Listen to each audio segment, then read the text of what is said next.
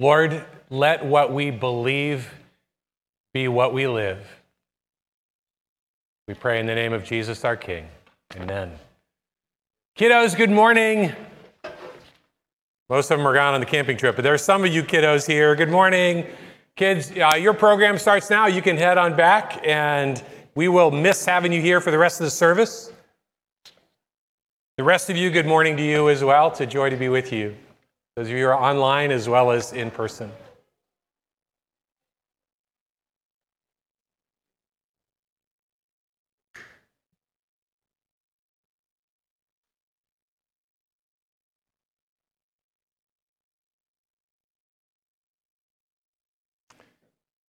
Many of you have heard me tell this story before, but I think it's a story that's worth telling again because of where we find ourselves this morning. One day when she was in high school, uh, my daughter Molly said to me, You know what, Dad? Our family is really weird. And then she paused and she smiled. She said, But I love the ways our family is weird. As our kids were going, growing up, we had some pretty specific values that we tried to live out together. The priority of family time on a regular basis, even if that meant that our kids couldn't get together with their friends on a particular night. Or showing affection openly instead of doing the whole eye roll thing when parents were around. Or one activity per kid per season, and whenever possible, the other kids showing up to that activity. Or limited technology and screen time, or family dinners around the table with no phones, or regular hospitality at our table with the kids being uh, a, part, a full part of that.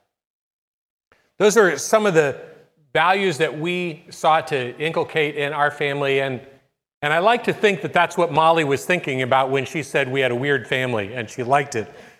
But then again, maybe what she had in mind was just the fact that often our dinner table conversation would degenerate into puns flying around the table.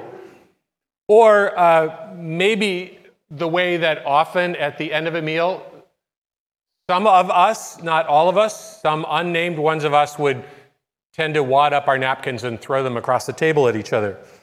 Or um, maybe that the array of family pets that we had included tarantulas, anoles, garter snakes, hummingbirds, and a variety of other things. Or maybe some of the amusing antics that would define our family vacations when we would all pile into our old suburban and everybody would stake out their respective territory and then we would hit the road together or any of a number of other things that just made us quirky as a family. We're walking through a series this morning about what makes covenant covenant. We began two weeks ago with our essential beliefs. We believe Jesus Christ alone is King of kings and Lord of lords. We believe the Bible is fully trustworthy and authoritative. We believe the church exists to proclaim and to live out the love of God. And the way that we articulate and affirm our beliefs as a church is informed by the spirit of our denomination's motto in essentials, unity, in non essentials, liberty, and in all things, charity. Then we spent some time last Sunday exploring our calling and the collected statements that, uh, that affirm and surround that. Our defining starting point Jesus is King. Our identity and purpose as a result of that. We are His people who exist for His kingdom and His glory, as we just sang. Our call is to know Jesus, to grow with his people, and to go to the world. And God's invitation to us in this season is for us to become a church known for our love. Now, up to this point, between our beliefs and our calling, probably what we've affirmed, most other Christ centered and Bible believing, Bible based churches would affirm as well. Now we come to our values. The word value communicates two things, doesn't it? It gets at what we consider to be valuable or worthwhile, what matters to us, but it also gets at the way that we do things around here, our approach to things, what we aspire to together, what we want to be like. What we're trying to capture with these words is a collection is a collection of things that make us distinctive. And we certainly don't mean to communicate that these are things that we value and other churches don't. Not at all. What we're saying is that the beliefs that most define us, that we most emphasize around here conspire together to lead us to live life together in a certain way with a cluster of values that, when lived alongside one another, make us unique, distinctive, even a bit weird. Did you know that the root meaning of the word holy is the idea of being distinctive? Today we're talking about how we do things in our family, what makes us distinctive as a church, and hopefully what makes us holy. So before we talk about that, let me just tell you so that we're really clear about this what we're not talking about. We are not talking about style. We live in a world of surface impressions with little real substance and depth. In our one inch deep world, style is, is all a matter of surface. It's a look, it's a carefully curated impression that is meant to send a message. Here's, here's how I want you to think about me.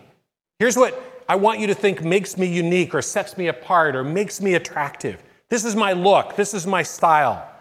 Whether it be grunge, vintage, outdoors, classic, nerdy, geeky, Business cash, boho, sportswear, loungewear, casual chic, goth punk, world ethnic, traditional military, biker, kawaii, log look, garçon, modern urban, hip hop, western, surf skate, artsy, hunter camo, rocker, 50s, 70s, preppy, streetwear, or Euro metro. Did I include everybody? Anybody I missed in that? We all wear clothes, but we each wear them in a unique way. And these ways that we try to express our individuality through our outward appearance are our look, our style, carefully managed appearances. That is not what we're talking about at all this morning. When we talk about values, we're not talking about a niche that we're trying to occupy to appeal to customers in a church shopping market. This isn't about product differentiation, trying to make ourselves more attractive to a particular target market. We're not about that at all. At Covenant, we don't accept a consumer approach to church or to the Christian life. It is not about shopping for our preferences or trying to get my needs met. We're talking about something on the opposite end from style. When we talk about our values, we are, we are pointing to things that run deep in us that are connected directly to and are the direct outworking of our essential beliefs and our calling. Our values are the lived implications of our belief and calling. To put it another way, our values are the way that we do things in our family. Other families do things in different ways. In our family, this is how we do things. Because they are directly connected to our beliefs and our calling, our values are both aspirational and descriptive. They are things that we want to be true of us, and because we have aspired to them for so long, they are things that more and more are becoming true of us. Here are covenant's values. Toward God, we are expectant and yielded. Towards Scripture and the way we think about the Christian life, we are thoughtful. And towards others, we are intentional and gracious. And as we'll see as we walk through these, every one of these can be traced back directly to what we believe and what we believe our call is. What do you do with a belief? You believe it, you put the weight of your life on it. What do you do with a calling? You say yes to it, you commit to it, you obey it. What do you do with a value? Informed by it, shaped by it, aspire to it, cultivate it, embody it, live it out. I want to try something with you this morning. As I walk through these five values, I want you to participate in this message with me. And here's how. Normally, I would encourage you to put your phones away during worship unless you're using it to access scripture or to take notes. But this morning, I want to encourage you to get out your phones. And if you are with us uh, live via our online, uh, we want you to take part of this in well. If you don't already have the phone number for our covenant screen text number. It's up on the screen now. I want you to enter this into your phone. Just maybe put it in your uh, directory as a covenant screen number 765 237 9202. As we go through this uh, this message this morning and describe these values, I guarantee you that, that individual members of the covenant family will start popping into your mind as people who embody these qualities. And what I'd like to ask you to do this morning, if you would, is to just be, begin to text those to that number, just the first name only, and it will uh, go up through our amazing tech team, and those names will begin to show up on the screen. And I think you'll find this to be not only a fun, interactive way to do this, but also incredibly affirming and encouraging of who we are as a church family. So the number again, 765 237 9202. Just as soon as we start into each value, start texting the people who come to mind, first name only. All right, our first value. Toward God, we desire to be expectant. Specifically, we want to be expectant related to the presence and involvement of God in every part of life. I told you that every one of our values uh, uh, traces back to our beliefs and our calling, and that is certainly true of this one. At the end of Matthew, just before Jesus ascended to take his place on the throne, he said, Look, behold, look around you. Notice this. Don't miss this. I want you to see this. I am with you every single day to the very end of the age. Because we deeply believe that Jesus is not just the Savior who died for us, but is the risen and present Lord living in our midst. We believe that Jesus is alive and involved in every part of life. He is in every conversation, every decision, every moment. As we walk through the day, Jesus walks with us. Whatever we are about, alone or together, God is in what we do. So we expect to encounter him, to be met by him, to be led by him, to be encouraged by him, to be strengthened by him. So we walk through life asking, what is God doing in our midst? Where do I see evidence of him? How is he working? How does he desire to meet us? How does he desire to meet me? Who are the people in the covenant family that you can think of? I know some of the names are already showing up up here. Who are some of the people that you think of who embody this quality? Here's some of what this will mean for us to be expectant people. For us as expectant people, prayer is never perfunctory.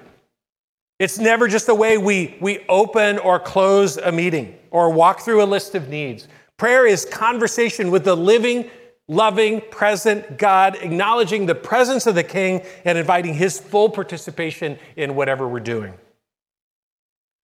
For us, as expectant people, worship is never a mere recital of qualities that are true about God, as though God were not in the room with us. Worship is an encounter with the living God. I love how Travis keeps helping us to discover that as the truest thing of all about our worship. Around here, we talk about coming to a place in our worship service where we, we will shift as God leads us in worship from He is to you are as, as he comes into our gaze and we encounter the living God and we honor and extol him and are changed by that encounter. And as expectant people, whenever we come together for whatever reason, not just for worship, but for meetings or studies or meals or, or to serve, we believe that God is in our midst and that he will use that time in each of our lives. Matthew 18 20, Jesus says, Where two or three are gathered together in my, aim, in my name, I am there among them. The expectant person expects to bump into God at every turn. As with all of these values, there are so many in the covenant family who embody this one, but I do think especially of my wife, Sharon. What about you? Who has come to your mind?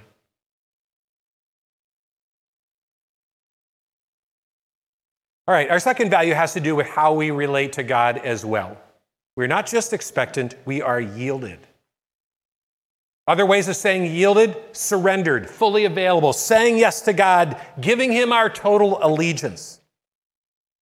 That's the quality that Mary showed so beautifully when she was told that she would carry God's Son. She said, I am the Lord's servant, and I am willing to do whatever He wants. We believe that Jesus not only walks in this world, but that He reigns over it. He is the King which means that we who are his followers are also his subjects. He not only walks beside us, but he rules over us. He's not only in every conversation and every decision and every moment, He is over every conversation and every decision and every moment. Because we deeply believe that Jesus' rightful place in our lives is to rule over us as King of Kings. We don't just focus on his saving work here at Covenant, or his triumph over sin and death, or his securing eternal life for us. Crucial as those things are to our understanding of the gospel, we emphasize his kingship as well. I was thinking about this, this is kind of uh, awkward and clunky, but there, we are sort of king evangelicals instead of just evangelicals. After Jesus rose from the dead, he ascended to heaven and was seated on the throne where he now reigns, and he desires that our lives would reflect his rule. Who are the people who embody that posture of yieldedness? Here are some of the implications. As yielded people, we begin each day by offering ourselves back to God. I belong to you, Lord. What are you calling me to do today? What would you have of me? How would you lead me? And we surrender our lives to his loving rule every day and often through the day. As Jeremiah 10 17 says, I know, O Lord, that a man's life is not his own. It is not for a man to direct his steps. So, Lord, how would you direct my steps today? And as yielded people, those of us who are in positions of leadership, believing that Jesus really is the living head of this church, we understand that it is Jesus' work to lead the church, and it is our work to lead as we are led. Rather than deciding out of our own power and our wisdom, we see our role as discerning. Discerning God's will, discerning God's heart and pleasure, what He already knows that He wants us to do. That means that prayerful listening is not an afterthought in our leadership, but stands at the center of our leadership. We spend time in prayer and scripture study every time the elders gather together, and any elder at any time can call for us to pause and to pray and to seek God's continued leading. And our goal, because of that, is unity, being one in spirit and in purpose, not some sort of conformity or uniformity. Who are those who embody this in the covenant family as you think about this quality? Again, there are so many people that, uh, so many of you that flash into my mind. I do think of Joshua and Susan Hyde, and I also think of Daniel and Emily Sampson as two among many who embody this. As we come to our third value, we shift from how we relate to God to how we relate to the scriptures and how we think about the Christian life. In our approach to the faith and our study of scripture, we desire to be thoughtful one of our essentials is the belief that God has revealed himself to us in his word. So we are confident that the Bible is fully trustworthy and authoritative, making known all that we need to know about God and the life that he has for us. But that authoritative word comes to us not in a tidy encyclopedic compendium of information about God, where I could just flip to the chapter on prayer or I could flip to the chapter on the Holy Spirit. Instead, it comes to us in 66 books written by 40 authors over more than a thousand years in at least 10 different literary genres, in five different cultures, in three different languages. Implication we all need to be students of Scripture. And it isn't always easy. Because of that, because of, of our recognition of that, rather than talking around here about taking the Bible literally, we talk about taking the Bible seriously, really digging into it to seek to understand what it communicates. We believe that part of what that means, part of what it means for us to love God with all of our hearts and souls and minds is that we should use those minds of ours that He has given to us to be thoughtful in our approach to the faith and to the study of Scripture. There's a really big and a really important difference between being thoughtful and being intellectual. We are not interested in just acquiring more information about the Bible, and we are even less interested in putting our Bible knowledge on display. Our desire is to understand the Bible and to stand under it, to submit to it, integrating its truth into our lives and being formed by the Bible in the hands of the Spirit of God into people of grace and wisdom. That is the end of our study. Paul describes the goal of scripture study in 2 Corinthians 10:5 that we would be able to take every thought captive for Christ. And we believe that thoughtful study and faithful interpretation of the Bible is key to that. It's a sort of quality that we see in the Berean Christians in Acts chapter 17, verse 11. It says they eagerly received the message as Paul preached to them, and then they examined the scriptures carefully every day to see if what he said was so, to see if it was true. Who are those in our church family who embody this quality? I see that several of these names have already come to mind. Here are some of the implications. As thoughtful Christians, we believe that knowing the scriptures thoroughly, studying the scriptures carefully, and applying the Bible faithfully is the responsibility of every follower of Christ, not just the people who get the opportunity to talk every Sunday up here. We are committed to reading the Bible for transformation and not merely for information. Not only studying the Bible, but also reading it devotionally, memorizing it, reflecting on its truths, praying it. The more we immerse ourselves in Scripture, the more God, by His Spirit, will be able to use it in His transforming work in our lives. Another implication is thoughtful Christians, we are committed to using our minds to understand the Bible and to stand under its authority, not to pick and choose, not to determine through our own reason which parts remain authoritative and which are no longer relevant to us today. We join together with the church worldwide in affirming the lordship of Jesus and the authority of Scripture and the missional nature of the church, embodying the love of God as biblical essentials for the faith. Essentials that we want to live for and that we want to be willing to suffer and even to die for. As thoughtful Christians, we are committed to the idea of theological modesty in non essentials of the faith. That means that we are committed to knowing the difference between which are our essentials and which are not. We are committed to the idea of theological modesty in non essential areas of faith where are, there are different, reasonable, biblically grounded views within the church, including not only theological areas such as how the church should be governed or the work of the Holy Spirit today or how the end times will unfold, but also such complex areas as politics, economics, and other societal issues, none of which the Bible addresses directly.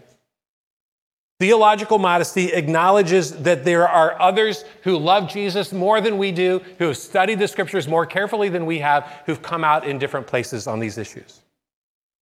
One more implication here as thoughtful Christians, we are committed to thoughtful engagement with non Christians who don't acknowledge the Bible's universal authority.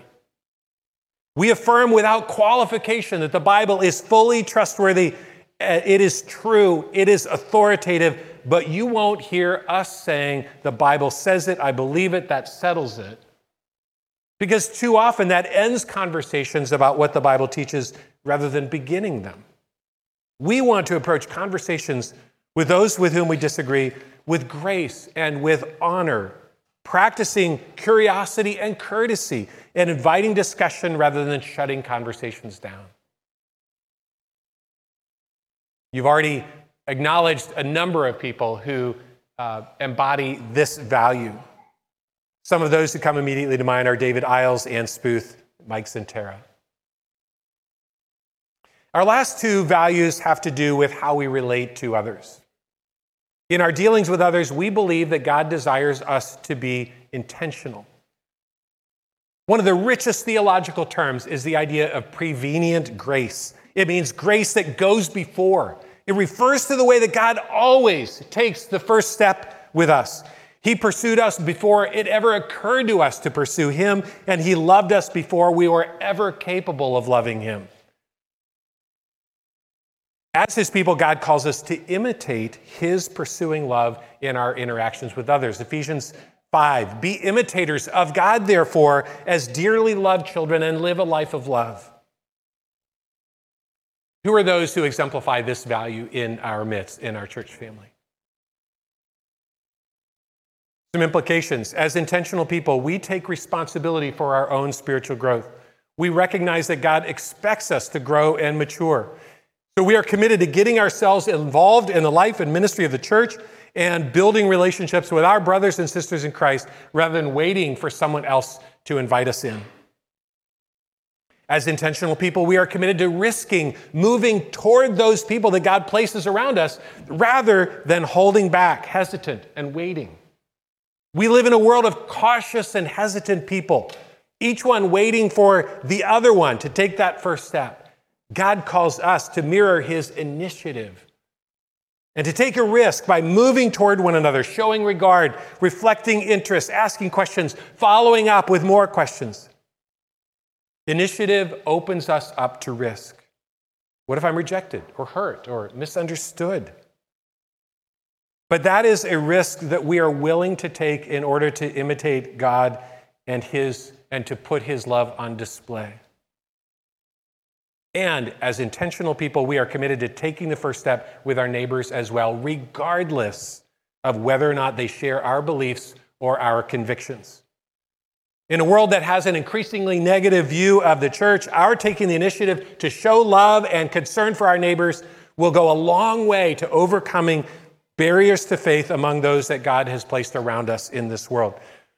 Just in the past month, we had several uh, or two new families move into our neighborhood. So I uh, finally got around to redoing the directory that I had come up with our neighborhood, and I took it around to the houses yesterday. And as I came up to one house, the, the next most recent neighbor came running out of the front door and said, I know what you're doing. And she came over and we had a conversation. She said, Thanks so much for doing this. It just helps the rest of us so much as we try to get to know each other. You know, I'll be honest, I think every single person on our street, me included, thought, you know, it'd be really helpful to have a directory for our neighborhood.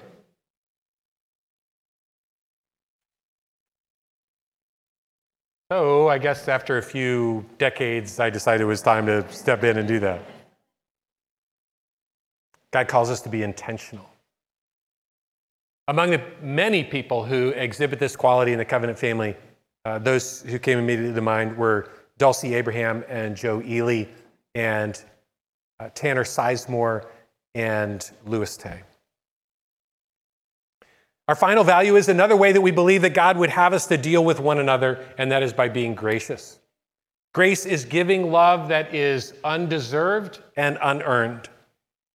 It's so easy to show love to those who love us well, to those who love us first. But love becomes difficult when we've been hurt or missed or, or slighted or neglected.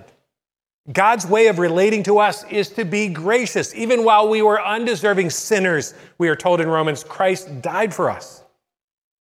If we are followers of Christ, we have all been on the receiving end of grace. God calls us then to turn around as recipients of grace and to be distributors of that grace to those that he places around us. As Jesus says in Luke chapter, chapter 6, verse 32, if you love only those who love you, what sort of grace is that? Who are those in the covenant family who embody this quality?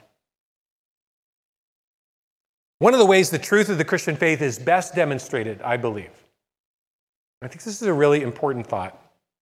One of the ways the truth of the Christian faith is best demonstrated is when followers of Christ are marked by qualities for which there is no good earthly explanation. Why on earth would you do that? I believe that grace is one of those. When the Muslim Brotherhood began to burn down churches in Egypt during the Arab Spring, Christians painted on the sides of the burned out shells of their churches, We forgive you. And speaking with an Egyptian friend who was there in the midst of that when that was all unfolding, our friend Nassan, whom many of you have had a chance to meet, he said that many hundreds, and he thinks thousands of Muslims became followers of Christ just as a result of that gracious response to that hate. As gracious people, we understand that all have sinned and fallen short of the glory of God. None of us is perfect. Each of us is doing the best that we know how. But living in community means that we will inevitably experience conflict and hurt in our relationships with each other. We cannot escape it, not until we go to be together before the Lord in heaven.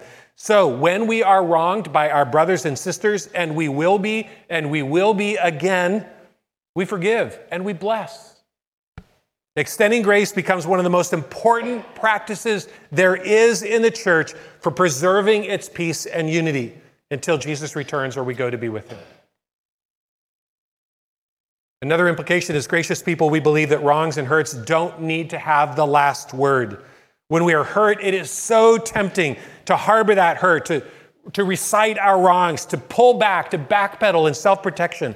But when we are wronged, God calls us to move forward in grace and forgiveness, seeking reconciliation.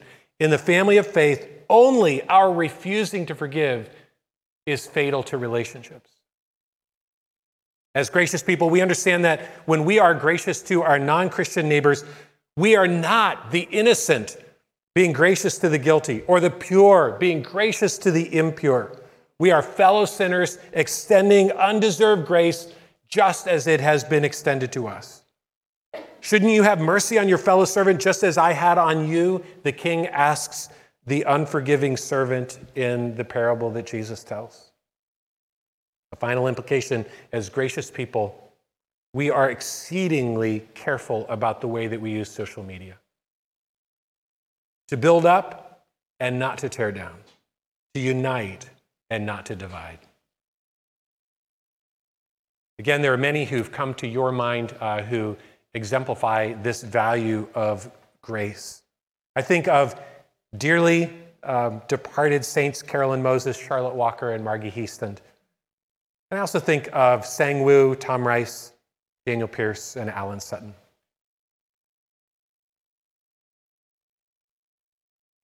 Expectant, yielded, intentional, excuse me, thoughtful, intentional, and gracious. That's how we do things in our family.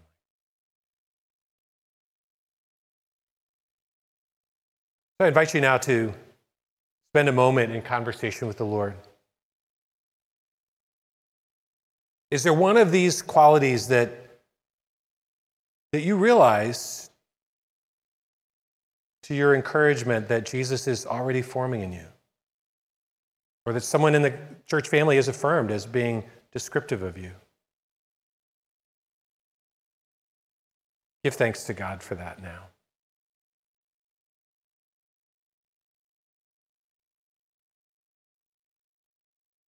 And as we went through these, is there one of these qualities that kind of leapt out as the thing that God wants to do now in your life or the thing He wants to do next?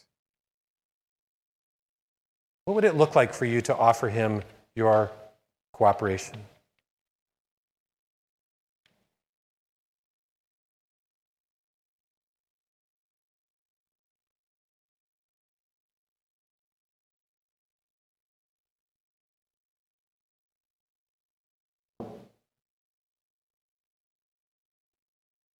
Jesus, these things that are true of you, we pray that you would make them true of us as well.